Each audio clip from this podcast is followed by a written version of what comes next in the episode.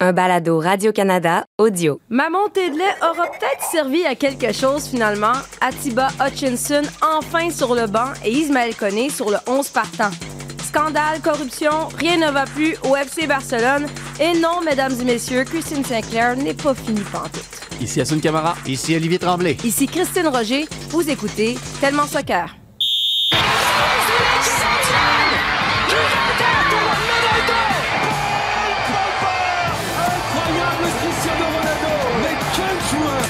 Les grands joueurs doivent venir un jour au Real Madrid.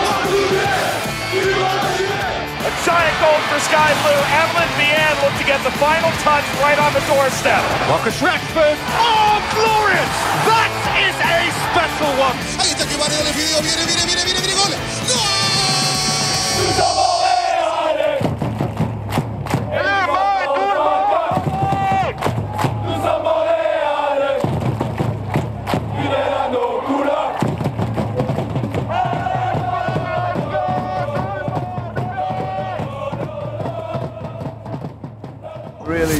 professional performance from the lads. Uh, coming here is not easy. It's, uh, it was a very motivated Curacao team on- on a difficult pitch. You could see when you're trying to get rhythm, that little bounce just before you take your touch. So I thought the players controlled their emotions well. And I thought strategically they did well today. I thought they defensively were tight and then showed our quality in the moments we needed to. So main goal was to keep a clean sheet coming off the back of the World Cup and just to push that goal difference out that give us the control going into BMO Field against Honduras. Bonjour les garçons. Bonjour. Euh, C'était John Erdman après ce match euh, du Canada contre Curaçao. Une victoire de 2 à 0. Euh, beaucoup de choses, premièrement, j'étais pas contente la semaine passée parce que quand j'ai vu Atiba Hutchinson, euh, Tu l'as bien caché. On l'a vu. non, on l'a vu sur, euh, ouais, qui était dans le 11 partant, mais je me dis, on va voir quel sera son 11 partant parce que John Erdman parlait beaucoup de transition. On disait, ouais, OK, mais on va le voir. Euh, Qu'est-ce que vous avez pensé, premièrement, de cette formation? Atiba Hutchinson sur le banc, notamment. Ismaël Koné, il avait joué dans tous les matchs de la Coupe du Monde, mais là, enfin, il était partant. Il y a quand même encore des, des plus vieux qui étaient, qui étaient là, comme un Victoria. Mais comment vous avez. euh, Qu'est-ce que vous avez pensé de la formation choisie par le coach?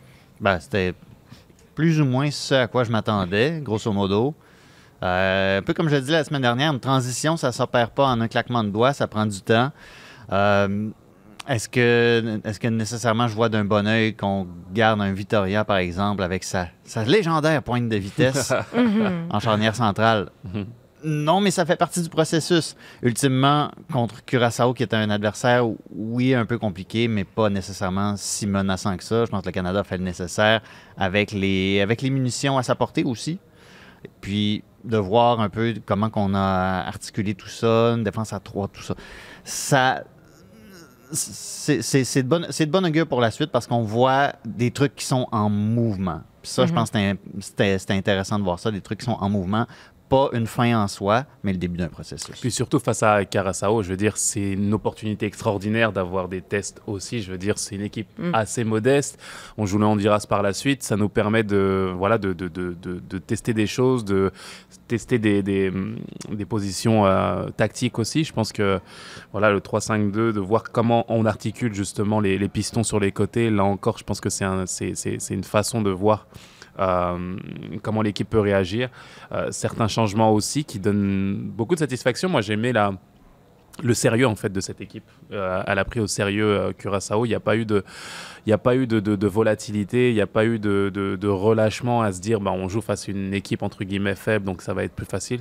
Au contraire, et, et, et j- et je pense que voilà, le- le- cette équipe-là a le potentiel de, bien faire les choses et de revenir en fait de cette Coupe du Monde avec, euh, comment dirais-je, des, des, des assises qui leur permettent d'évoluer encore, de pas se dire que la Coupe du Monde c'était en- une parenthèse, enchantée entre guillemets, Ouais. même si on a pris zéro point, mais euh, de ressortir de là et de se dire écoute, on est une bonne équipe, on veut avancer et on veut continuer à être une grande équipe, donc euh, c'est vers là que va l'équipe. Mais ça a pris du temps à se mettre en marche quand même. Tu sais, à travers tout ça, les 20 premières minutes, je trouve que ça faisait très concacaf, très Oui, une équipe tu joues- euh, soi-disant forte qui se déplace sur le terrain d'un adversaire plus faible. Puis là, ben, il y a différents éléments très concacaf qui font en sorte que ah, ça va peut-être être plus compliqué finalement. Mais le, le sérieux du Canada après, après l'expulsion euh, du côté du Curaçao, ça n'a pas pris de temps. Ça a pris quoi, cinq minutes avant qu'on marque le deuxième but puis qu'on se mette à l'abri. Donc, dans cette optique-là, je pense que c'était un déplacement qui était euh, franchement très fructueux. Et moi, sur au niveau des individualités, j'ai l'impression que ça a peut-être permis ce match-là à certains joueurs de, de confirmer ou de retrouver une certaine confiance. On avait parlé la semaine passée, un Jonathan David qui connaît une saison exceptionnelle, mais qui n'avait pas connu une grande Coupe du Monde. Là, finalement, un but, une passe euh, décisive. Et euh, bon, on va le nommer, Simon, notre ami affectateur, me posait plein de questions en fin de semaine. Sa première question, c'était pourquoi on y va avec euh, l'équipe A, en quelque sorte, contre un adversaire comme Curaçao? Je vous dirai pas à quelle ville du Québec euh, il a comparé euh, ce pays-là, parce que ça serait plate pour les habitants de, de cette fameuse ville-là. Mais moi, j'ai dit, mais pourquoi pas? Ma, ma- ma vision aussi, c'est que on est en préparation vers la Gold Cup et des occasions de se préparer. Là, oui, c'est la Ligue des Nations, mais la réalité, c'est que l'objectif, c'est surtout la Gold Cup. Puis atteint. Oui, c'est ça. Ultimement, c'est ça. là. Oui, c'est ça. C'est ce qu'ils sont allés chercher au Curaçao, c'est la qualification pour la Gold Cup, puis se mettre à l'abri pour le match contre le Honduras. Le match contre le Honduras, tu fais match nul. ou- on fait quoi comme le Honduras? Est-ce qu'on revient? Est-ce que le but, c'est continuer à développer puis de trouver notre aire d'aller en prévision de la Gold Cup, puis tu y vas encore avec un Alfonso Davies, avec un Jonathan David, avec un Carl Laren? Moi, pour le contenu, je mettrais Atiba Hutchinson juste pour voir ta réaction lundi prochain. Oui, c'est ça, juste pour me, me faire fâcher. Je suis zen ce matin, fais-moi pas ça. Non, Non, mais est-ce qu'on y, je- va, est-ce qu'on y va avec les, les gros Oui, noms et l'équipe A? Moi, moi, je pense euh, que, que oui, qu'il faut justement avoir de la continuité. Et ce, pour répondre à Simon, je pense que l'essentiel aussi, c'était bien entendu de gagner, d'avoir une performance collective aboutie face à un, ad- un adversaire modeste. Mais il fallait aussi redonner confiance à des joueurs comme euh, Jonathan, qui, c'est vrai, n'ont pas connu une, une, Coupe du Monde extraordinaire. Mais là, de se relancer, de, revenir justement sous, sous ce maillot-là et de et voilà, d'être efficace offensivement, forcément, bah, ça, ça t'amène beaucoup plus de confiance et, beaucoup plus de légèreté à aborder un match qui sera un petit peu plus compliqué face au, face Honduras et, euh, et relancer l'équipe de, de cette façon-là. Qu'est-ce que vous avez pensé du travail d'Ismaël Koné, qui là, se- on lui a donné des grandes responsabilités. Ouais. Comment il a répondu? Présent, comme euh, d'habitude, moi je trouve que pour moi, c'est le plus gros potentiel de cette équipe. Euh, quand je parle de potentiel, bien entendu, il y a des joueurs qui sont déjà établis, etc. Ouais. Il n'y a pas de problème, on les respecte. Mais Ismaël a une marge de progression qui est juste phénoménale à mes yeux et il peut s'installer comme un leader à cette position-là, justement, au cœur du jeu, euh, d'être le relais entre les- la défense et l'attaque. Je trouve qu'il est, il a, il est, il est, il est- c'est un joueur qui est très libéré, paradoxalement, entre la pression qu'il peut avoir en tant que jeune joueur, Mhm. euh, de dire qu'on doit compter sur toi, on doit, tu dois être justement euh, ce joueur à responsabilité.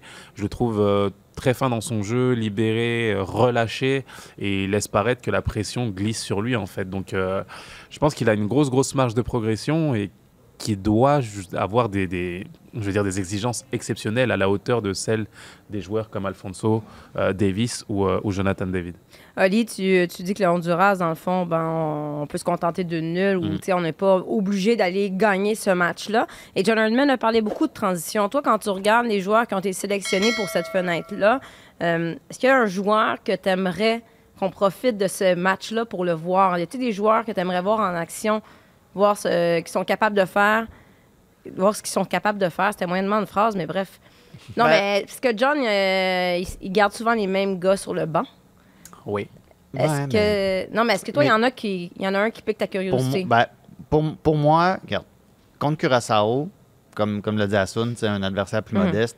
C'était peut-être là l'occasion de faire des, des expériences, mais je pense pas nécessairement que John Herdman avait le goût de faire des, des expériences non plus. Asun en a parlé. Il faut se rassurer un peu après cette Coupe du Monde-là, se replacer euh, collectivement comme groupe, puis commencer à opérer cette transition-là. Pour moi, Ismaël Koné, c'est Ouais. le premier rouage de cette transition-là. Puis là, contre le Honduras, tu veux un peu. Tu sais, c'est- pas nécessairement. Tu veux gagner le groupe, là. Tu veux le gagner, le groupe. C'est pas le temps de faire des expériences. Par contre. Attends, dans les tu peux- buts, Ouais. tu as le temps de faire peut-être une expérience? Parce que Milan, là, Milan Borian, euh, on n'est pas une grande Coupe du Monde, il commence à vieillir. Ouais, je- C'est un peu ça le questionnement à la Coupe du Monde. C'est comme même s'il faisait pas euh, la job, on... On le remplace par qui? Y en a-tu un capable de, prendre- de- Sinclair, est-ce qu'on ne devrait pas l'essayer, justement? Moi, je l'aurais essayé contre Curaçao, mais Ouais, ça, c'est pas. Tu sais, c'est- je trouve que Ouais. là, le moment. Si, s'il y a un changement devant les buts, je vais être très, très surpris, d'autant plus que défensivement, c'était assez hermétique contre Curaçao. Ouais. Je pense que Borian a fait un arrêt dans cette rencontre-là. Contre l'Honduras, ça va être autre chose complètement, c'est sûr. Mais.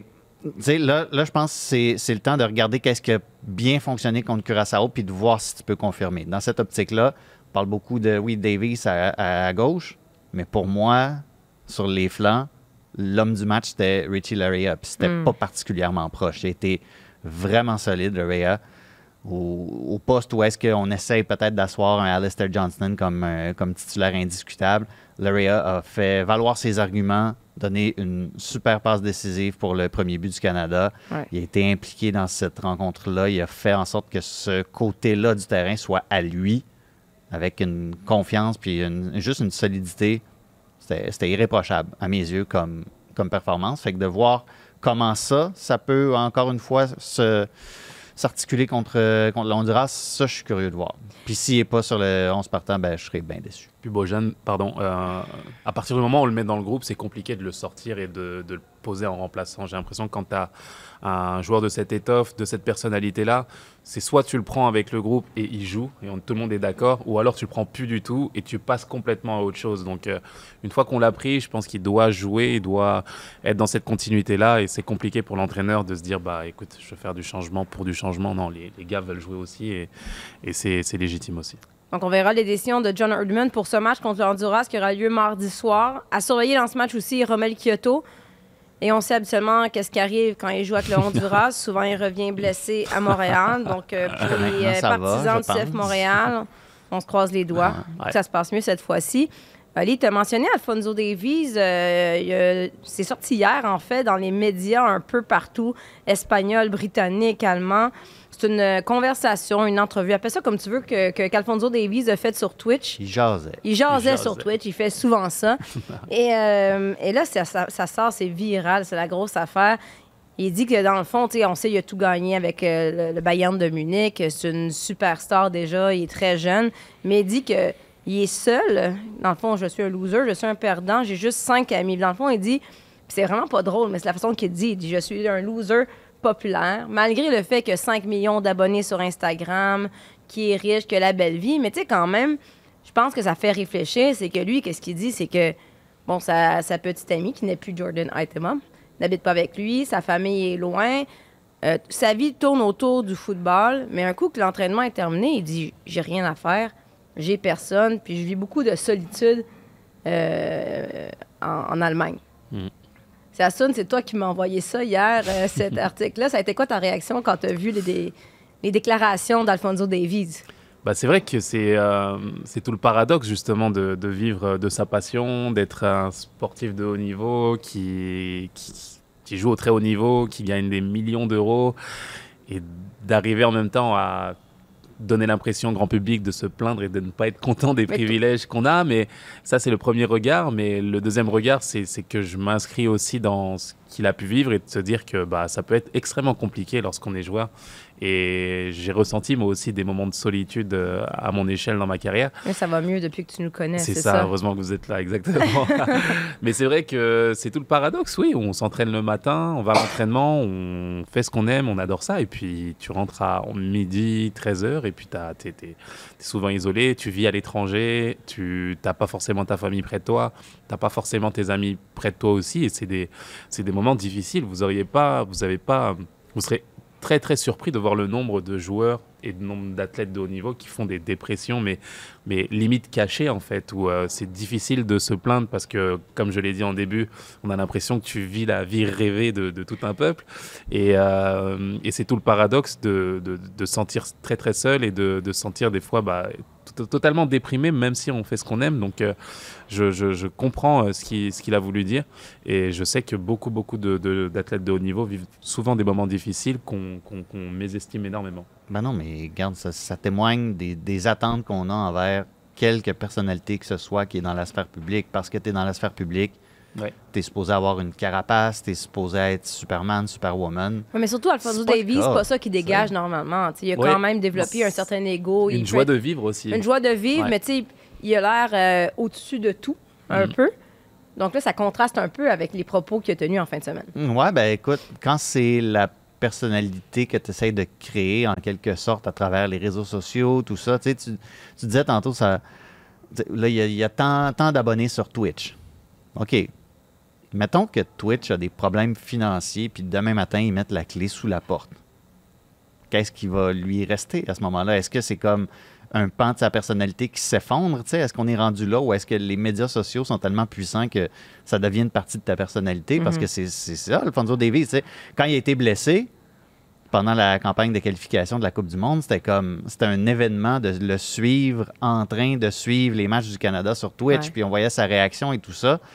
Euh, tu sais, il faut, faut faire attention à ça aussi. Là, quand tu, justement, tu es, dans la sphère publique, tu crées ta, ta personnalité, il faut voir sur quoi tout ça repose aussi. Ouais. Puis quand tu regardes, euh, tu sais, là, là, c'est Twitter qui est dans la qui est dans les, les, les- qui, qui- qui- voyons, dans les gros titres parce que Elon Musk situe la valeur à Mhm. la moitié de ce qu'il a payé pour. tu sais. Qu'est-ce que ça dit sur l'avenir de cette plateforme-là? Les gens pour qui Twitter, c'est la vie. Donc, ça- toi. ça va, donc, moi, ça va mal, tu sais. Ouais. Ça va être quoi ma personnalité quand ça va terminer, quand ça va, tout ça va se C'est ce qu'on se terminer. demande, honnêtement, Mais, euh, mais tu beaucoup. sais, cette proximité-là avec les gens, Ouais. tu sais, ça fait en sorte que tu veux te montrer sous ton meilleur jour, puis il y a peut-être des trucs sur toi-même que tu caches, puis là, quand des- un truc comme ça arrive, ben là, tout le monde est comme super pris de court, puis faut, faut faire attention à ce qu'on demande Puis, des athlètes, là, ouais. puis des, des gens qui sont dans la publique. Puis tu joues devant des millions de personnes à la télé, des stades qui sont pleins, tu, tu, tu, tu- tu rayonnes sur un terrain de football, tu as l'impression qu'il y a énormément de monde avec toi. Puis le paradoxe, c'est que tu es jugé constamment. Lorsque tu fais une mauvaise prestation, tu rentres à la maison et que tu es tout seul, c'est difficile aussi.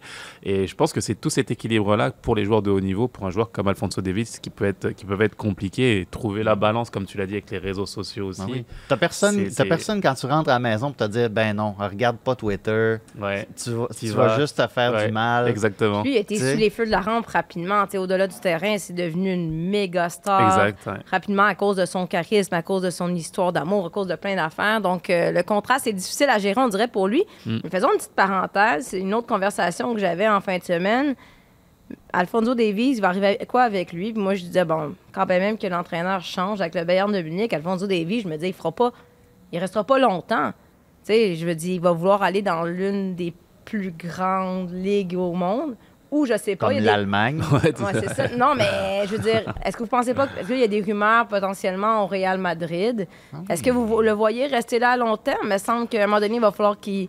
Bah, Parce que je moi, sais que le Bayern de Munich, si c'est- oui, c'est prestigieux, mais la, la Ligue en tant que telle. Ah oui, Non, mais ton, ton ami Franck Ribéry, il a fait une belle carrière au Bayern de Munich. Mais là, Non, ce que je veux dire, c'est qu'à un moment donné, il va Ouais. pas, quand même pas rester 10 ans avec le Bayern Pourquoi de pas? Munich. Il pourrait. Au Bayern, au Pourquoi Bayern pas? c'est réglé. Ouais. Ouais, mais avec son- en plus, avec sa personnalité, ça filtrait tellement un Real Madrid ou. Non, c'est sûr que pour moi, le seul club où tu pars du Bayern de Munich, c'est le Real Madrid. Je veux dire, quand tu es au Bayern de Munich, tu es dans une institution exceptionnelle qui te permet justement, euh, c'est un des clubs qui te permet de rayonner sur du très long terme. Ils l'ont prouvé à travers des joueurs extraordinaires, Ribéry, ça a été le cas pour un autre latéral gauche qui est Tu sais, des, des joueurs emblématiques qui restent longtemps et qui peuvent s'exprimer au mieux. Moi, je- franchement, en tant que joueur du, si tu es joueur du Bayern de Munich, tu pars nulle part d'autre qu'au Real, peut-être. Barcelone, Peut-être. mais la- géant de la Premier pas la League. Là, et même là, il y a La match personnalité, l'ego d'Alfonso Davies, il me semble que je, je le verrais vouloir. plus dans un star system. Ouais, dans le Ben oui, mais on vient, system. on, vient juste, on vient juste de parler de ça en plus. Là, Non, mais il est tout là, seul, t'écoutes mais- pas, là. Non, mais tant qu'à être tout seul, il serait mieux dans un, un, un club qui est plus star system. Le Ben oui, mais t'es, t'es tout seul à Madrid ou t'es tout seul à Munich, t'es tout Mais seul. ça, là. c'est votre opinion. Je vous demande qu'est-ce que lui va. Qu'est-ce que tu penses que lui va faire? Moi, j'ai. Toi, tu il- penses qu'il va rester là longtemps? bah, j'es- franchement, j'espère pour lui. Il a, il a tout pour rester. Il y a eu des changements. euh, c'est vrai au Bayern de Munich, mais l'institution est tellement belle et grande qu'elle te permet de continuer à progresser aussi. Je pense que Tuchel est un, est un pas pire fit aussi Oui, pour lui. exact, exact. Comme Donc, entraîneur. Donc, euh, non, le, le Bayern, c'est un club exceptionnel. Je, je vois vraiment, s'il devait partir, il- vraiment, vraiment, ce serait pour. j'ai- bon, le Barça est un peu éliminé euh, financièrement de, de la course euh, au, au recrutement, mais euh, oui, tu partirais qu'au Real Madrid, sincèrement. Liverpool. Ouais, peut-être. Ben, c'est ça. tu sais, Si, s'il devait Arnold. partir, moi, moi, je vois, moi, je verrais, je verrais un très bon qui continue au, qui continue au Bayern. Euh, si le Bayern se qualifie pour la Champions League. On va être cynique. Mais tu sais, sinon, est-ce que tu justement tu t'en vas en Premier League, te rapprocher peut-être un tout petit peu plus du, tu sais, c'est niaiseux, mais du monde anglophone un peu, tu sais, de cette culture-là, où c'est plus difficile avec la, tu sais, la- la- suivre, suivre la Bundesliga, c'est moins facile que suivre la Premier League. La Premier League, oui. c'est c'est là, tu sais, t'as juste à le cueillir comme un fruit mûr. Fait que OK, j'ai compris. Mais de toute façon, je pense qu'on peut Newcastle s'en- serait pas pire. On peut ah, encore, évidemment. Paris, on peut s'entendre que Jonathan Je David va changer de club avant, euh, avant Alfonso, Alfonso Davies. Davies, Oui, Matt oui. Target, euh, je sais pas. Là, c'est tes, tes souhaits. Personnellement, toi, tu souhaites voir non, tout je fais, le monde au non, New- je à fais, non, je Newcastle. fais de l'analyse. tu me demandes, est-ce que Alfonso Davies est un meilleur latéral gauche que Matt Target ou Dan Burn? Je te dis Oui. Oui. D'accord. Hey, on fait une petite pause cette semaine du CF Montréal parce que, bon, on est- il n'y a pas de match avant la fin de semaine Je viens de prochaine. le dire, là. Mais il y a quand même eu des matchs dans MLS. Juste une très petite parenthèse. Qui a marqué le but gagnant pour le Fire de Chicago dans les arrêts de jeu? Kai Kamara. Ouais, c'était rigolo, ça. Non, mais ça n'a pas d'allure? Il n'est pas arrêtable. Donc, euh, il- ça fait 10 équipes dans la MLS pour qui euh, il marque. Ouais, non, un c'est- record, c'est comme. Il réussit quand même tout le temps à tirer son épingle du jeu. Comment t'expliques? que- En plus, il arrive. Là, tu vois sa personnalité. Il a du fun avec ses nouveaux coéquipiers. Ça n'a pas été Ouais. long, il s'est adapté. Il n'y en a pas de problème, lui. Il y avait du fun ça- avec ses anciens coéquipiers Jusqu'à temps que ça marche plus. Enfin, ça marche pas avec les dirigeants, mais ça, ça. marche avec ses coéquipiers. C'est ça. Non, c'est exceptionnel. Il faut le souligner parce que ce qu'il arrive à faire à chaque fois, à se, à se renouveler et à renaître de ses cendres, j'ai envie de dire, à chaque fois à prouver qu'il qu'il est là. C'est juste incroyable. Tu vois la course qu'il fait sur ce, cette dernière action. Tu vois en comparaison avec Yedlin en plus, qui est supposé être tu sais, le, le, le- le latéral de Newcastle. super. Un ancien Sunderland, par aussi, Ah ouais. aussi, mais c'est super rapide, etc. Et tu vois la comparer, il lui prend 10 mètres en fait. Tu vois, il prend 10 mètres à 38 ans. Tu te dis, mais c'est- incroyable. Et de, de finir de cette façon-là, euh, d'arriver à être décisif et de voilà et d'aimer d'aimer le football en fait. Il aime le football, il aime être là, il, il veut continuer malgré etc. Moi, je trouve ça vraiment beau. Surtout devant mes, mes pains au chocolat, le regarder courir encore. je fais la comparaison, mais je dis, Kai, franchement, bravo, bravo, parce que il faut du courage, il faut de l'envie, il faut aller- vouloir aller à l'entraînement tous les matins et, et- et se challenger à cet âge-là. Franchement, euh, bravo, bravo à lui. Vraiment, vraiment. Quand on veut, on peut. Je suis Voilà. sûre à ça. Ouais. Si tu veux, tu peux. là. Non, je veux pas, je veux manger. Je veux manger. Oui. T'allais te Je dire quelque chose? ben, euh, je veux dire, tu parles d'anciens Montréalais. Je m'attendais à ce que tu arrives avec une brique puis un fanal avec la, la victoire de Columbus contre Mhm. Atlanta, mais bon. Oui, mais j'essaie de passer à un autre appel. Vas-y, qu'est-ce que Ben tu là, veux passez à un autre appel. C'est toi que qui c'est beau. parles de Kai Kamara. Non, non, c'est beau, c'est beau. Ben, bravo à Wilfried Nancy. Ouais. On est content pour lui. Et tout son, tout son staff aussi, un staff euh, français aussi, Johan, etc. Franchement, il. C'est à nous, ça. C'est notre Ouais. staff. Et je pense qu'il faut, ouais, il faut prendre crédit de ça et leur dire bravo parce qu'ils font un super. euh, bon, il y a un premier match compliqué, mais depuis ils sont bien, bien ressaisis. Et c'est c'est juste fabuleux ce qu'il arrive à faire et à, à prouver aussi. Donc, euh, Parce que, tu sais, Hernan Losada, je- moi, je lui donne, euh, je veux dire, je donne sa chance. Je le connais pas nécessairement. Je le découvre présentement comme un peu tout le monde. Puis Mm. j'ai rien de négatif nécessairement à dire envers lui. Mais je, je pense que je suis pas encore. euh, j'ai pas encore géré ou je suis pas encore guéri. Je suis pas encore. Ça me fait encore bizarre de voir Wilfred Nancy à côté du banc à Columbus. Ouais. C'est, c'est- on est en, je suis en processus de, de deuil, je présume, comme bien des fans euh, du CF Montréal. ouais. Voilà. Donc, bravo, Wilfred Nancy. On est content pour toi. Mhm. Les gars, euh, je ne reconnais plus mon euh, FC Barcelone. Il faut malheureusement en FC parler. Barcelone, non, non, mais Viens à Madrid. son FC Barcelone. Euh, quand j'étais jeune, oui, c'était mon club. C'était mon club à cause de Lionel Messi. Mais aujourd'hui, honnêtement, j'ai plus bien ben d'intérêt à regarder ce club jouer là. Donc, son club, c'est Paris Saint-Germain, c'est ça qu'elle vient de dire. s'en vient doucement. ouais. Kylian Il est en Mbappé. train de Bientôt corrompre. l'Inter Miami. Kylian Il est en Mbappé. train de me corrompre. Donc, vous en avez sûrement entendu parler, le FC Barcelone euh, que, et certains dirigeants qui ont été inculpés le 10 mars euh, dernier par la justice espagnole, corruption, abus de confiance. C'est l'histoire de Negreira. Dans le fond, on aurait versé combien? 7,3 millions d'euros au boss des arbitres, en quelque sorte. Il y a eu des histoires de corruption, mais là, ça monte à un autre niveau. L'UEFA a annoncé l'ouverture d'une enquête euh, l'année- la semaine dernière. C'est bien parce que la Ligue peut pas enquêter là-dessus parce qu'il y a l'équivalent sportif de l'arrêt Jordan qui fait en sorte qu'après trois ans, tu peux plus enquêter d'un point de vue sportif là-dessus. C'est ça. Là, le FC Barcelone dit non, non, on n'a pas d'irrégularité. Euh, on, a, on a payé pour juste avoir des, des, des, Consultations. cons- des conseils, des consultations. Euh, on peut commencer par écouter le président de la Liga, Javier Tebas, qui, euh, qui lui dit que, bon, euh, il est sous le choc en quelque sorte. On va voir qu'est-ce qu'il dit, puis on s'en parle après. sí que me quita el sueño porque yo creo que es eh, el tema más grave de, de- de reputacional y de integridad de la competición que nos ha pasado en la historia del fútbol. ¿no? Eh, yo creo que eso me tiene que quitar el sueño y me lo quita. Y me quita todo lo que viene también, ¿no? De cómo tenemos que encarar la situación a nivel reputacional, a nivel jurídico, a nivel deportivo, a nivel todo, porque, insisto, es el tema el más grave que ha pasado en la historia del fútbol español de, de integridad, ¿no? Por, por la importancia del club, la importancia de la competición, de la categoría donde los pagos a un vicepresidente del Comité Técnico de Árbitros durante 18 años, por lo tanto, eh, no duermo bien. Donc, il dit c'est le, le problème d'intégrité le plus grave qui s'est produit dans l'histoire du football espagnol. Euh, c'est fort ce qu'il dit, mais d'un côté, c'est comme si, mon Dieu, je suis, il a l'air comme sous le choc, je n'en reviens pas. Tu sais, je veux dire, vous et moi, sommes-nous surpris, malheureusement, qu'un tel scandale éclate? Dans le monde du football, point, dans le monde du football espagnol? Lui, c'est comme si, mon Dieu, il tombe des nues puis il n'en revient pas. Tebas aurait peut-être juste souhaité que ça arrive ailleurs qu'en Espagne. en, France, ça. Paris Saint-Germain. Entre autres. Non, mais c'est c'est incroyable en fait. C'est Ouais. incroyable. Je, c'est- moi non plus, j'en reviens pas en tant que partisan du Real Madrid. Euh, C'est dit. Ouais, c'est dit. Pourquoi je dis ça? Parce que à une certaine époque, avec des amis, avec des, des amateurs de football, on regardait justement euh, énormément ce- la Ligue espagnole, le Real Madrid, Contre le- le FC, ouais. contre le Barça. Mhm. Le Real Madrid perdait tout le temps sur des situations qui étaient extrêmement litigieuses. On parlait énormément de, de pénalty qui venaient de nulle part. On avait l'impression que c'était mais comment c'est possible Mhm. en fait? Et puis il y avait des discussions. Ah mais les arbitres trichent. La réponse directe des partisans du Barça, c'est bon, ah, t'es un complotiste, arrête de, de- arrête de- de- de croire que l'arbitre peut être corrompu, etc. Ça peut pas exister. Donc quand tu ramènes ces discussions à aujourd'hui, ou l'inverse, j'ai envie de dire que bah, tu, tu te rends compte que oui, c'est possible en fait. Ah ouais. C'est possible de, corrom- de corrompre des arbitres, c'est possible d'acheter des, d'acheter des matchs tout simplement, d'acheter des pénalties, de faire en sorte que bah oui, ton équipe, ton équipe gagne grâce à l'arbitre. Et moi, je trouve ça extrêmement grave. Je trouve que c'est un dossier qui est, qui est, qui est mésestimé. Enfin, on en parle un petit, on en parle pas mal, mais je pense que c'est encore plus grave qu'on ne le croit peut-être. Je- je- je- J'ai envie de voir, j'ai envie, envie qu'on aille au bout en fait. Est-ce qu'il y a eu de la corruption aussi en Ligue des Champions?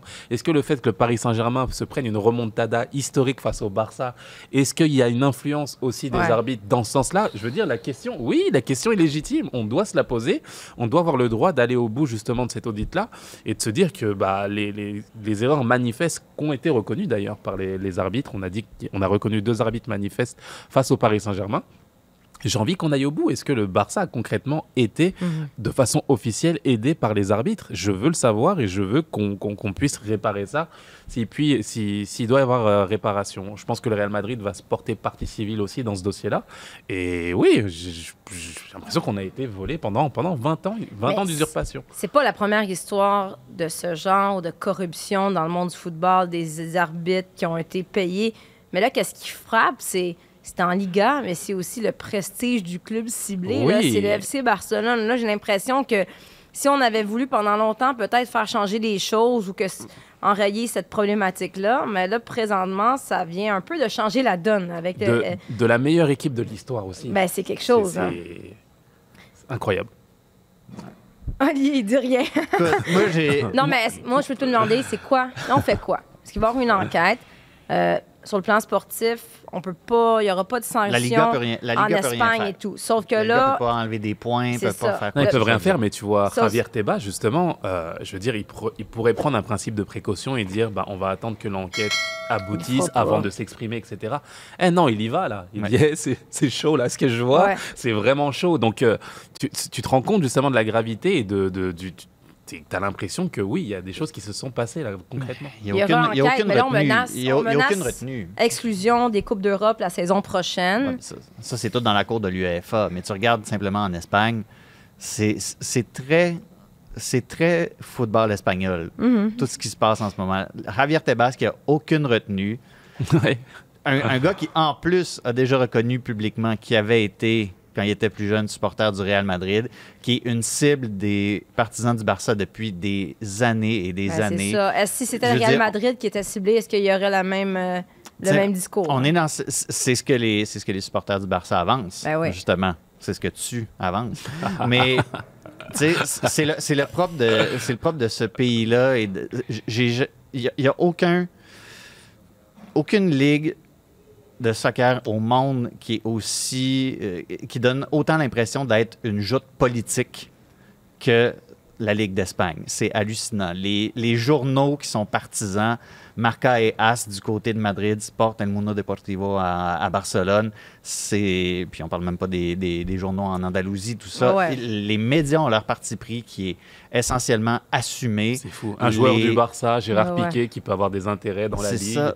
qui peut avoir une, une boîte d'agents qui pourrait présenter d'autres joueurs, etc. Les- Tu te dis, mais... Des clubs qui ont la sanction royale, tu sais, c'est ça, plein de trucs comme ça, c'est perméabilisé. c'est incroyable.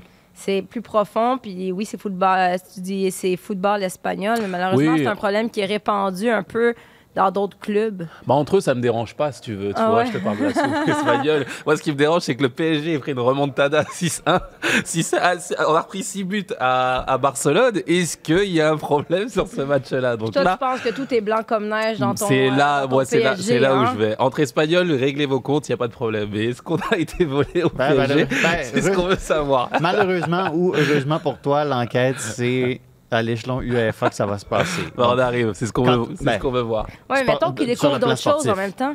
C'est ça l'affaire. T'as pas peur, Hassan, si finalement tu te dis tu veux savoir si PSG a été volé, mais finalement, s'il trouve que il y a eu des choses croches aussi de. Ouais, mais si les deux Non. clubs, si les deux, si les deux clubs, Ça si les deux clubs sont croches, l'intégrité de la compétition est respectée. Je veux dire, cro- croche contre croche. son, euh, son c'est vrai. Hein? on égalise. Ah, lui est comme, mais non, mon PSG, Blanc comme ils sont parfaits. Exact. Non, non, Euh, mais- non, mais c'est, on, on en rigole, mais vraiment, c'est, c'est, c'est, c'est- c'est grave. Vraiment, c'est grave. Et puis, euh, je pense qu'il faut vraiment aller au bout de, de cette enquête-là et, et permettre aux, aux partisans de se dire que lorsqu'on regarde un match à la télé, bah, on est sûr à 100% qu'il n'y ait pas justement de, de, voilà, de magouille derrière et que, et que toutes- toutes les institutions bah, nous permettent d'avoir une intégrité euh, totale. Mais euh, ça ne l'est pas aujourd'hui. Moi, ce qui me fait peur, c'est si l'UEFA, justement, mène, en- mène son enquête jusqu'à jusqu'à sa fin, Ouais. conclut que Barcelone a été coupable de corruption, de Quoi? Les oui. arbitres et tout ça, Mais oui. on finira jamais d'entendre Mourinho nous dire j'avais raison. Non, mais- Ça, ça m'énerve parce que Mais il va oui. nous casser les oreilles oui. jusqu'à sa mort. puis Ça Et va oui. être vraiment Et désagréable. il aura le droit, et d'autant plus, j'en rajoute un d'ailleurs qui a joué avec nous, Didier Drogba, qui était connu par son dis- disgrace. Je veux dire, il aurait peut-être raison. En fait, 20 ans après, on pourrait se dire que le Barça-Chelsea, euh, où Iniesta nous met ce but à la dernière minute à Nous, Chelsea. Chelsea, c'est ton, Non, ton mais il, il- non, Ça devient difficile. C'est Non, mais- difficile à suivre à soi. Non, non, il met ce but justement face à Chelsea. On voit franchement, il y a peut-être trois, trois pénalties. Sincèrement, il y a trois pénalties dans ce match qui peuvent être, qui peuvent être sifflés, dont la main de, de- sur la frappe de Balak. Qui est, qui est contrée de cette façon-là et on laisse jouer de façon incroyable. On comprend même pas comment le Barça peut être qualifié. Et Didier bah, bah, fait, fait sa crise à la fin et qui est une crise légitime. Tu te dis mais c'est possible que ça soit légitime en fait et que ça soit vrai. Et c'est là où je dis qu'on a intérêt vraiment, on a intérêt à aller au bout de, de cette enquête-là et de voir si bah écoute, il y a eu des corruptions qui ont dépassé le cadre de la Liga. Mais Euh, si tu vas jusqu'au bout de l'enquête, puis là, tu te rends compte que FC Barcelone euh, a fait des choses croches, mais là, t'arrêtes ça là? Est-ce que tu vas jusqu'au bout? Est-ce que tu creuses davantage dans le monde du football? Parce que moi, ce que je dis, c'est que je défends Il pas faut fermer les yeux? Non, mon- non, pas du tout. C'est juste que j'ai l'impression que c'est juste la pointe de l'iceberg, dans le sens où là, c'est une situation qui est probablement survenue avec l'FC Barcelone, mais son... Qui aurait pu se passer ailleurs. Non, mais c'est pas les seuls croches, là. C'est ça l'affaire. Ouais. C'est que je pense que le monde du football, malheureusement, est encore, euh, Je sais pas. Encore quoi? encore croche. Quoi? Je Non? sais pas. Voyons, c'est impossible. Ah, mais là, vous pensez, vous, que la seule- le seul endroit où il y a de la corruption dans les grandes ligues et les grandes équipes, c'est juste là. Ah, c'est sûr et certain, voyons. À ça, il veut juste pas, à ça, il veut juste pas qu'on aille a creuser dans, dans corruption. son À Paris. Paris, laissons, laissons Paris tranquille. Mais là, euh, bon, il y avait des rumeurs où des fois, on sait que c'est la fin du contrat, justement, de Messi avec le Paris Saint-Germain. Il y en a qui disent est-ce qu'il va retourner Ouais. au FC Barcelone pour clore euh, sa carrière? Là, on dirait que ça devient comme plus la priorité ou ça devient, de- avec ce qui se passe, on se dit est-ce que c'est vraiment possible? J'en doute. Mais là, il y a des nouvelles rumeurs, dans, entre autres ce matin, qui sortent sur le web, qui dit que la MLS pourrait, euh, toutes les équipes de la MLS pourraient s'entendre conjointement pour euh, Cotiser. cotiser pour faire venir Faire une Messi. caisse. mais après, ben, il choisirait où est-ce qu'il veut aller, c'est-à-dire Miami. Colorado. Vous en pensez quoi ce- Est-ce que vous y croyez à cette possibilité-là? En même temps, toutes les équipes seraient gagnantes parce que tous les stades automatiquement seraient pleins. les équipes seraient gagnantes et écoute, vu le système que met en place la MLS, je serais pas surpris moi qu'on trouve une, euh, bah, un peu ce qu'on avait fait avec David Beckham à l'époque, euh, de changer les règles pour faire en sorte de, de- bouger un petit peu le salary cap et de- de faire de la place là où on en a besoin. Ramener Messi euh, de cette façon-là, je pense que ce serait une, bah, une plus-value pour tout le monde. Ouais. Euh, je veux dire, c'est une ligue fermée avec des franchises qui, qui, qui, euh, profiteront justement de cette exposition-là qui serait bah, juste extraordinaire d'avoir Lionel Mm. Messi en MLS. Ce serait peut-être peut-être la plus grande pub juste après celle de, de Cristiano Ronaldo si on avait pu la voir. Pardon. Et, euh, mais hormis ça, je pense vraiment que voilà, Messi, c'est un personnage extraordinaire qui, qui, qui permettrait ce rayonnement-là. Et je serais pas surpris, moi, de voir la Ligue bah, s'asseoir et trouver une solution, si ça devait être celle-là, bah, la, la, le- la passer de cette façon-là pour avoir un, un Messi dans la Ligue. Ouais. Tu crois pas? Il est trop pas- puriste pour ça. Là. Ben, c'est parce- ben, c'est pas une question d'être puriste. C'est à un moment donné, qu'est-ce que t'es? Est-ce que t'es une entreprise qui, euh, qui, Euh, qui- oui. qui met en. Oui, Mais c'est juste ça, réponds à la de ta business. Est-ce que question. t'es t'es juste une entreprise qui met en marché un produit sportif? Est-ce que tu es une ligue ou est-ce qu'il y a une compétition avec une certaine intégrité? Je veux dire, si Mais ça, c'est tous ton les principe. clubs. tu peux pas si dire tous non à Messi. Franchement, Ben, ouais, je suis d'accord avec ça- toi, Christine. Ça crée, ça crée un précédent qui est, qui, qui- qui est- qui est étrange un peu, là. Ben, ce serait valable. Je veux- Tu sais? ton, ton analyse, je la partage à 1000%, s- excepté pour Messi. Sauf Messi représente bien plus. Messi, c'est un peu le pelé un petit peu de, de- de- des temps modernes. Je veux bien, mais à l'époque, je veux dire, c'est le Cosmos qui a, allon- qui a allongé les sous, c'est pas... euh, Oui, mais Messi, Dans un autre, Messi euh, je veux dire, tu, rentres dans une galaxie d'exposition extraordinaire euh, au niveau médiatique. Je veux dire, tout le monde, tout le monde, tout le monde, tout le monde regarderait les matchs de la MLS aujourd'hui. là. Et s'il y a un joueur qui répond, enfin deux joueurs, avec Cristiano, J'achèterais ma MLS Season Pass. Là, mais vraiment, vraiment. Et là je- je l'achèterais. Et je pense que s'il y a un joueur qui peut t'amener ce rayonnement aujourd'hui, et Paris Saint-Germain ne s'y est pas trompé, c'est Lionel Messi. Il n'y a que lui aujourd'hui qui peut amener une exposition aussi haute, aussi exceptionnelle. Ouais, mais c'est Et- pas Rennes qui paye 20% de son salaire. Non, mais t'es en Euh, MLS. non, de- Euh, bah, 5, 5 pardon. D'une certaine façon, oui. ben oui. D'une certaine façon, oui, avec les droits TV, avec Bein Sport qui appartient au, au Qatar, il faut le rappeler aussi, qui avec les droits télé bah, enrichit les clubs d'une autre façon. Je veux dire, pour moi, c'est le même système qu'on a en France. Je veux dire, le PSG appartient au Qatar. La chaîne qui diffuse globalement aussi les matchs du Paris Saint-Germain, c'est Bein Sport. Bein Sport donne de l'argent à chaque club et chaque club, euh, il gagne dans la redistribution. Donc c'est un autre système qu'on a en MLS et je pense vraiment que ce serait une stratégie, mais vraiment gagnante pour tout le monde, exceptionnelle, Ouais. et qui permettrait à monsieur tout le monde, à tous les amateurs de soccer, de se... Je, je, je pense que Apple serait gagnant aussi d'avoir Ben justement oui, ce, type de collaboration, exactement. ce serait exceptionnel. Exactement. Fait que c'est pour ça que moi, à mes yeux, si tu veux une stratégie centralisée pour amener Lionel Messi dans Ce ton championnat, Apple de le faire. faut que ça vienne d'Apple, faut que ça vienne du club et d'Apple ou Ils- de la, et de la ligue. ils y C'est seront. pas, Ils y seront. c'est pas aux Rapids du Colorado de payer pour que Messi s'en vienne ici. C'est aux diffuseurs, c'est à la ligue, c'est au club. C'est pas. Mais la réalité, c'est pas aux autres, aux autres organisations. Pensez-vous que Joey Saputo, il, va être, il serait content qu'on lui demande de payer 5 du, du frais de transfert de Messi, peu importe? il va le faire, son stade Saputo, il va être plein, à craquer. Ben oui, mais si tu fais ça, mettons que. Mettons ton match la semaine passée, là, Ouais. au, stade, au stade olympique, là, t'as 64 000 Ouais, mais ça, personnes. ouais, mais ça, c'est un match. Mettons Lionel, mettons Lionel Messi dans un stade à 19 000 personnes, c'est la différence entre 17 et 19 000. Est-ce que le rendement sur l'investissement est si fort que ça pour avoir 2 000 personnes de plus dans ton stade? Oui, mais je veux dire, la, sais? le, la MLS a pris le parti d'avoir une, euh, voilà, une, euh, une présentation globale aujourd'hui avec Apple, avec un, un regroupement euh, stratégique euh, qui permet à cette plateforme justement de regrouper toutes les équipes.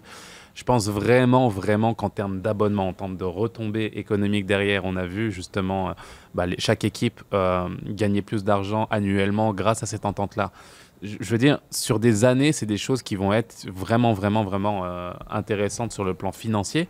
Et je peux te dire, pour l'avoir vécu, on a joué au stade olympique avec. Écoute, on, jouait devant 25 000 personnes habituellement. On a joué, on a joué au stade olympique avec un David Beckham qui s'est présenté euh, face à nous au stade olympique. C'était. Qui dire- vous a mis un coup franc dans lucarne. Oui, j'étais passé au-dessus, de- juste au-dessus de ma.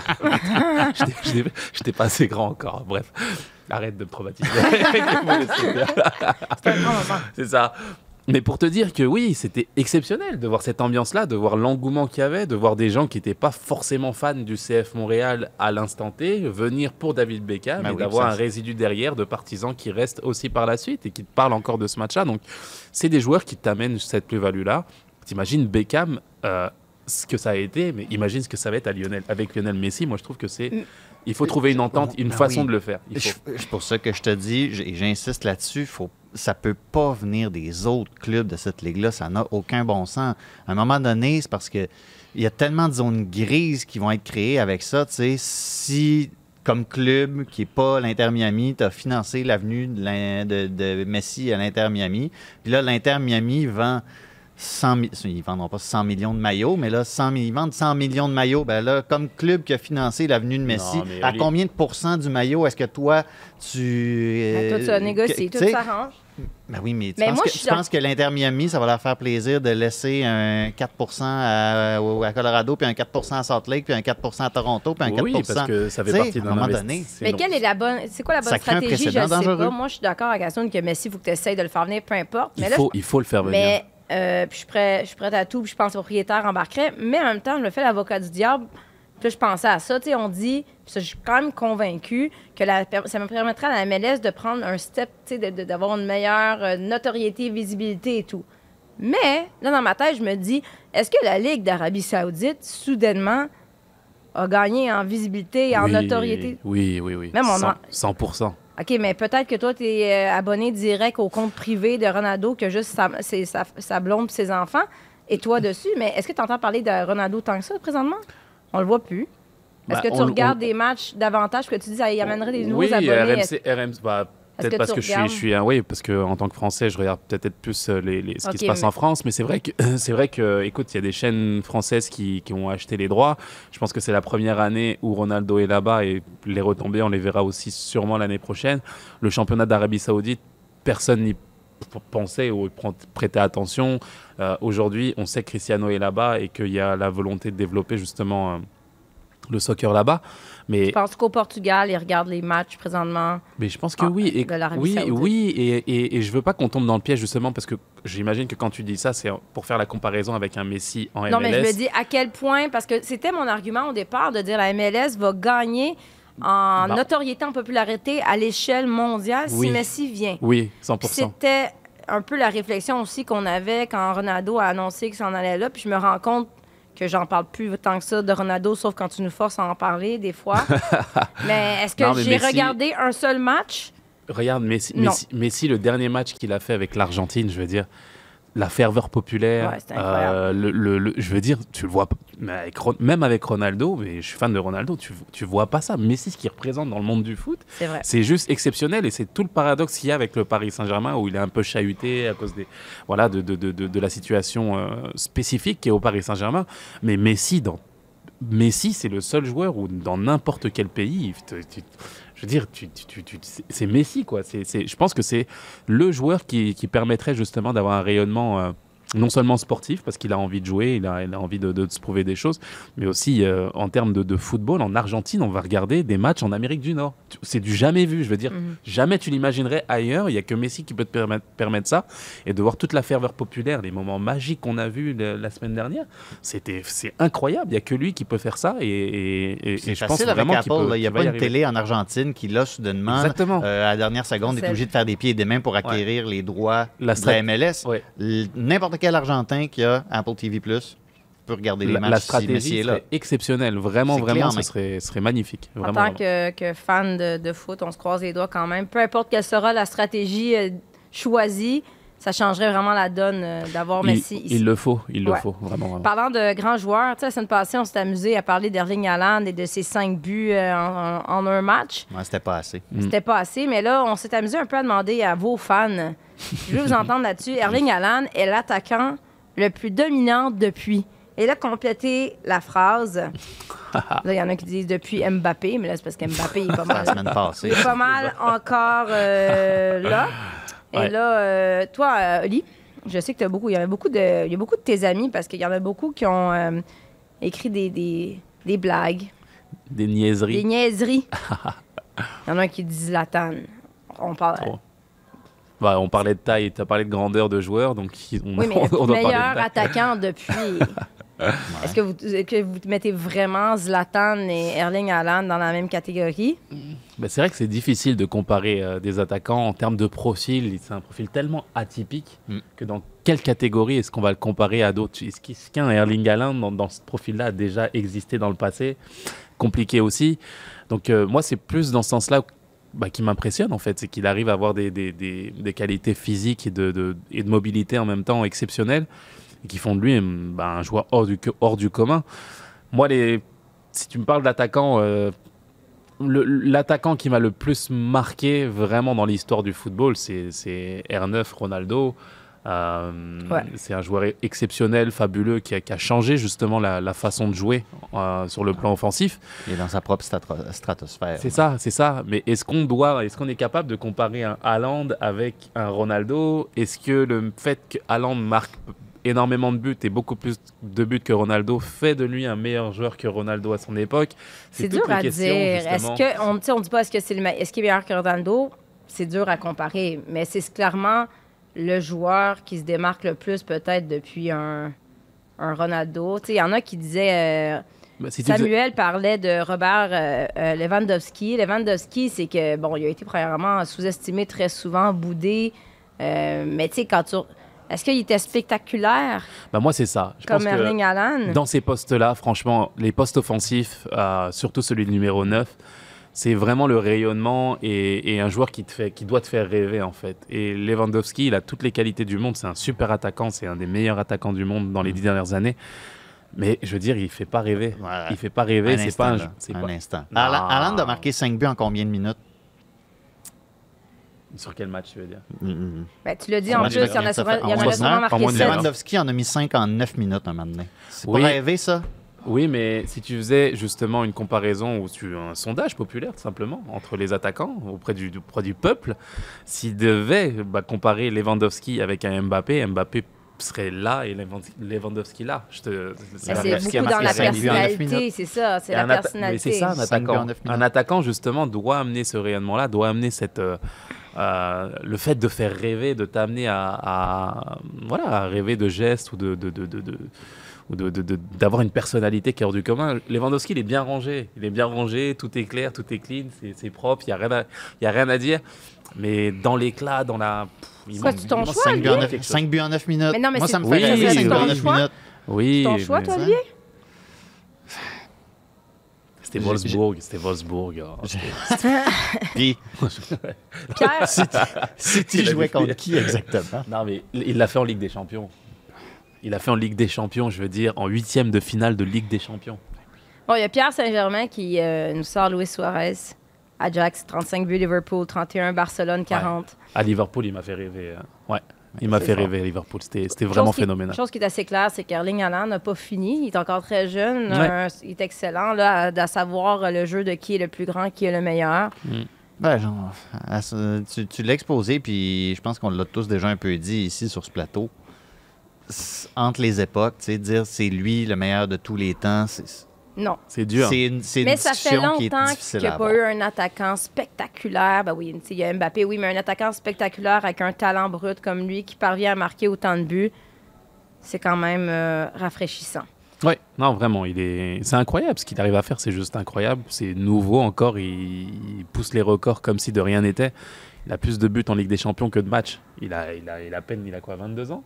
Mhm. Je veux dire, comment, comment tu fais? Comment, comment, comment tu fais? Je veux dire, c'est exceptionnel. Imagine qu'il y a, mettons, il y a 10 ans de Ligue des Champions encore. C'est ça, et on, on veut voir justement bah, ces, ces deux garçons, Mbappé et euh, Haaland, voir où est-ce qu'ils vont justement amener le, le- le football, à quelle hauteur, parce que c'est juste, en termes de précocité, c'est juste exceptionnel ce qu'ils arrivent à, à faire là, c'est c'est- c'est- incroyable. Et tout ça grâce au coaching de Jesse Marsh quand il était plus jeune. C'est ça, c'est. C'est parti de là. On démarre à saut à l'air, grosse équipe, ce soir on est chargé.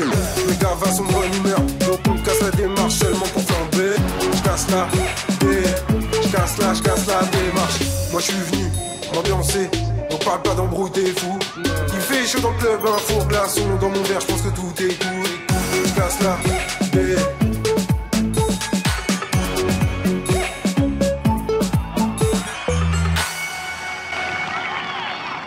C'est notre running gag. Début de saison, Devlin vient, un but, une passe. Elle reprend là où il a laissé. C'était début de la saison en NWSL aussi en fin de semaine. Euh, si vous la connaissez pas, une fille qui sera à surveiller, c'est Alyssa Thompson. Ça a été le premier choix au dernier repêchage de la NWSL, repêché par Angel CTFC. C'est la fille de Los Angeles, elle vient de là. Ça lui a pris du temps, 11 minutes, pour marquer son premier but en carrière. Un super tir à l'extérieur de la surface de réparation. Donc, c'est un nom à surveiller. Et quand on regarde cette fille-là, j'allais dire Mallory Pugh, mais Mallory Swanson, Swanson. parce qu'elle s'est mariée, elle a changé de nom. Trinity Rodman. On regarde l'équipe américaine de soccer féminin, puis on se dit, il y a vraiment de la relève. Il va falloir que du côté du Canada, on se grouille les. Non, mais qu'on Ben. qu'on- qu'on s'affirme, qu'on ait un- vraiment un, un appui, un encadrement qui a de l'allure. Mais quand on regarde l'équipe américaine, je me dis, ça va être une équipe vraiment puissante pour les dix prochaines années. On en, on en revient à ce que Janine Becky disait au comité du Ouais. patrimoine. La génération de joueuses canadiennes qui est dans l'équipe nationale en ce moment, y arrive un peu par accident, Exactement. malgré elle, parce qu'il n'y a pas de structure de développement comme aux États-Unis, par exemple. Cela dit, tu voyais ce week-end que c'est une année de Coupe du Monde. Puis il y en hein? a qui veulent justement euh, montrer, euh, montrer quelles cartes elles ont dans leur jeu. Puis Christine Sinclair avait l'air d'avoir rajeuni de 7-8 c'est ans. ça. Parce qu'on a parlé souvent de qu'est-ce qui va arriver pour, avec Christine Sinclair pour la Coupe du Monde, qu'est-ce que Beth Friesman va prendre comme euh, décision. Et le premier match des Twins de Portland, Ali, elle a eu un très bon match. Là. C'est elle qui crée le premier but de Morgan Weaver. Elle, elle reçoit pas le mérite de la passe décisive sur la fiche statistique, mais c'est son tir qui mène au but de Weaver. Donne la passe décisive pour le deuxième ensuite. Sinclair a mis un tir de l'extérieur de la surface euh, pas longtemps après ça, qui aurait dû être un but. Il y avait une faute, mais elle met un, superbe but. Elle aurait pu avoir un but de passe décisive. Fait que dans cette optique-là, Sinclair, justement, dans ce rôle-là, où est-ce qu'elle est, justement, en, derrière, en retrait, un peu euh, fait jouer davantage les autres qu'elle-même euh, se mettre en valeur. Derrière Sophia Smith, qui a encore été, je dirais, c'est- c'était elle la joueuse de l'année euh, en 2022, puis elle est bien partie déjà. C'est un match, mais pour euh, continuer sur cette lancée-là. Donc, dans cette optique-là, Sinclair est encore tout à fait en mesure de rendre des services au Canada si on se fie à cette rencontre-là. Euh, mais là, tu regardes ailleurs dans la NWSL, des petits trucs qui se sont passés. Bon, Sophie Schmidt, qui a été, euh, qui a été capitaine du Dash de Houston pour la première fois, match nul. Gabriel Carl, qui a fait ses débuts avec Washington, sort à la 85e, puis ça avait l'air de faire mal à la fin. Je ne sais pas qu'est-ce qui s'est passé avec sa jambe gauche, mais c'est, ça avait l'air d'être des traitements pas agréables. Ça tirait. Ouais, le dernier repli défensif, là, c'est, elle s'est pas rendue jusqu'au bout de son repli. Ça faisait, ça faisait trop mal. Fait que des questions sur ce plan-là. Quinn n'a pas joué. Jordan Aitema qui a été qui a gaspillé des occasions dans la surface. Et moi, je pense que c'est une fille. tu ça dis- va être Christine Sinclair et, et, et 10 autres joueuses là, pour l'instant. Mais c'est ça, comme tu dis. Moi, j'ai l'impression, en les matchs, même en Europe, là, on sent que la Coupe du Monde est dans la tête des filles ou plusieurs filles qui n'ont pas leur place assurée veulent se prouver. Et un des points d'interrogation pour moi que je vais vouloir surveiller beaucoup avec euh, Loel Rain, c'est justement Jordan Aitema, qui était supposé d'être. euh, Prendre une place prépondérante. Ouais, tu sais, on l'attendait, c'était un beau talent, puis on la voyait comme la future Christine Sinclair, la future star. Puis là, j'ai l'impression que ça se tangue, que c'est pas passé comme on voulait avec le Paris Saint-Germain. Avec Chloé Range, j'avais l'impression que peut-être le style de jeu lui convenait un peu plus. Elle a eu ses moments la saison dernière. C'est ça. Faut pas Mais là, du sucre sur sauf que quand même, il va falloir que c'est le temps là, que, je dirais, plus les- c'est plus une recrue. Il va falloir qu'elle qu'elle prenne les choses en main. S'aff- S'affirmer et puis euh, justement faire preuve de, de régularité. Tu parlais de ces moments. Euh, mais c'est vrai que c'est une fille euh, qui, qui, qui a du potentiel, c'est vrai, mais euh, je veux dire, au statut auquel on l'a placée, et sûrement malgré elle aussi, c'est Ouais. là où je veux en venir, c'est que lorsqu'on te met justement une étiquette de superstar, qu'on te met en avant, que tu as une, une romance avec l'un des meilleurs joueurs de- de- du pays, forcément, on te met un statut Mhm. marketing qui est peut-être pas encore en corrélation avec ce que tu as prouvé sur le terrain. Et là, ça devient difficile. Ouais. Euh, il faut assumer ça. Euh, il faut arriver justement à, à- à gérer à- et à digérer tout ça. Mais elle a le potentiel pour s'installer. Euh, ça n'a pas été le cas lors des derniers Jeux Olympiques. Je- voilà, souvent remplaçante qui rentrait et qui essayait, qui essayait d'amener sa touche. Mais comme tu l'as dit, c'est plus une rookie aujourd'hui. C'est une fille qui doit s'affirmer, qui doit prouver que son statut à l'extérieur est, est en adéquation avec ce qu'elle peut amener régulièrement sur le terrain. Sauf que C'est la, la réalité, finition, souvent. c'est ça. C'est qu'elle n'est pas, elle est pas Ouais. encore assez, euh, assez régulière et euh, fiable à 100% à chaque match. C'est une fille qui marque souvent. C'est ça qu'on attend d'elle. Puis là, les, stati- les statistiques, je viens de re-regarder, juste pour être sûr de ne pas dire euh, des salades. C'est quatre grosses occasions ratées par l'OL Reign au complet sur ce match-là. Washington a gagné 1-0, puis on leur a donné 0. Grosse chance aux statistiques. C'est dire que Ouais. c'était un super but de Rodman, mais tu sais, c'est. Non, mais je pense que c'est Kim justement- McCauley sur Twitter qui expliquait que Trinity Rodman marque parce que l'OL Reign a juste pas de numéro 6 à, cette, à cet endroit-là du terrain, à ce moment précis-là. L'OL Reign est passé à côté de son match, mais les grosses occasions qui sont ratées, c'est pas juste Jordan Naitema, c'est pas vrai. Ça serait, euh, ça serait malhonnête. Mais tu sais, tu parles d'attaquantes qui peuvent faire la différence, puis là, oui, on critique un, un- un- un faible échantillon, mais une Coupe du Monde, c'est sept matchs. C'est pas un gros échantillon, puis il faut être décisif dans ces moments cruciaux-là. Mais tu sais, je trouve que c'est quand même, euh, quand tu regardes ce match-là, en plus contre le Spirit de Washington, c'est un peu, un peu ironique, oui et non, mais c'est que tu as une Trinity Rodman. Peu importe si les gens qui vont dire pourquoi le marquer, c'est parce que c'est à cause passe à côté de son match, ça reste que tu as l'exemple.